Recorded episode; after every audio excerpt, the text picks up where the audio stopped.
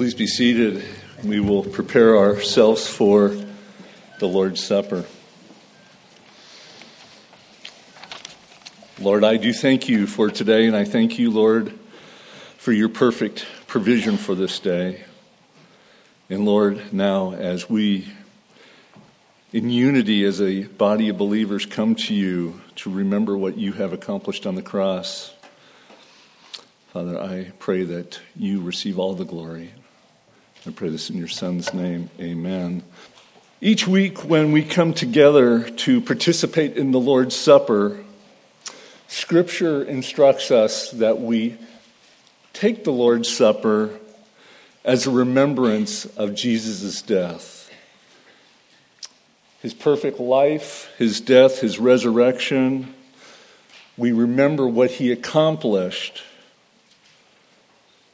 as the substitutionary atonement, the penal, paying the penalty for our sin.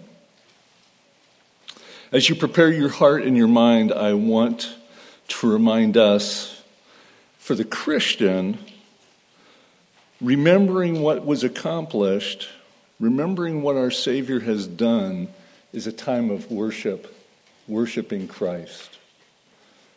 So as you consider this time, this is an act of worship. I pray that you would take the time to allow yourself, as you ponder what Christ has accomplished, to be amazed of what Jesus' life, his perfect life, coming from heaven to earth, dying on a cross, conquering the grave in his resurrection. I want you to be amazed at what a great Savior we have. Let's remind ourselves of what Second Corinthians chapter five, verse twenty-one says. He made him who knew no sin to be sin on our behalf, so that we might become the righteousness of God in him. I want to point out four things from this verse. And I'm going to break it down in the order that Scripture has it. He made him. He is God the Father, and him is Jesus Christ. The second thing I want you to notice is who knew no sin.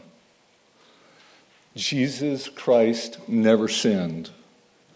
When Jesus Christ was crucified on a cross, he didn't become a sinner, but he took on our sin. Jesus Christ remained perfectly holy.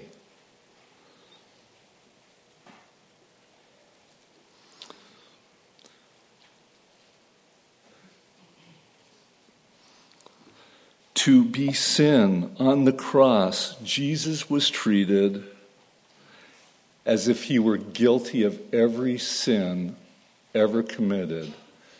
Every sin you and I ever committed, he was treated as if he was guilty of those sins.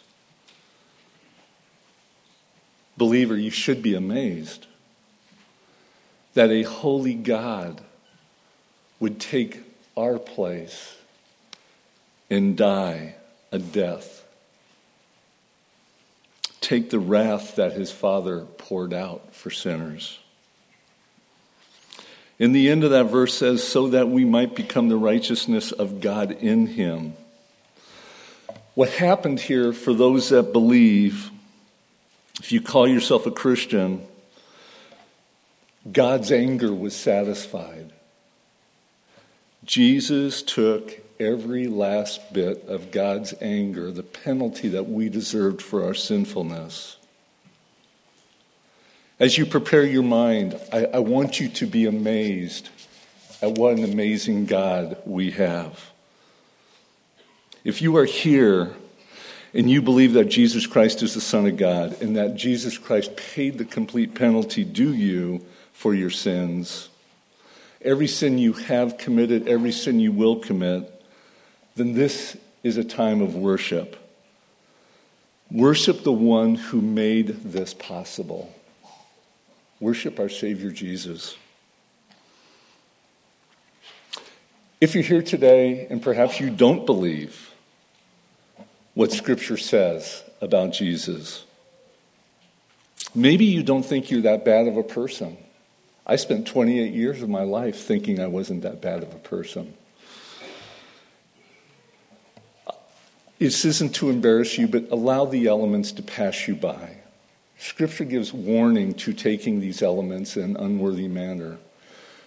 But the prayer of the pastors, the elders of the church, is that you would believe what Scripture says about Jesus Christ, about what he accomplished. So the men are going to deliver, the, bring the elements to you. The, the juice represents the the blood that Christ sacrificed on the cross. And the cracker is a remembrance of his body. When you're ready, take the elements on your own, and I will come back and close our time in prayer. Men, will you please deliver the elements?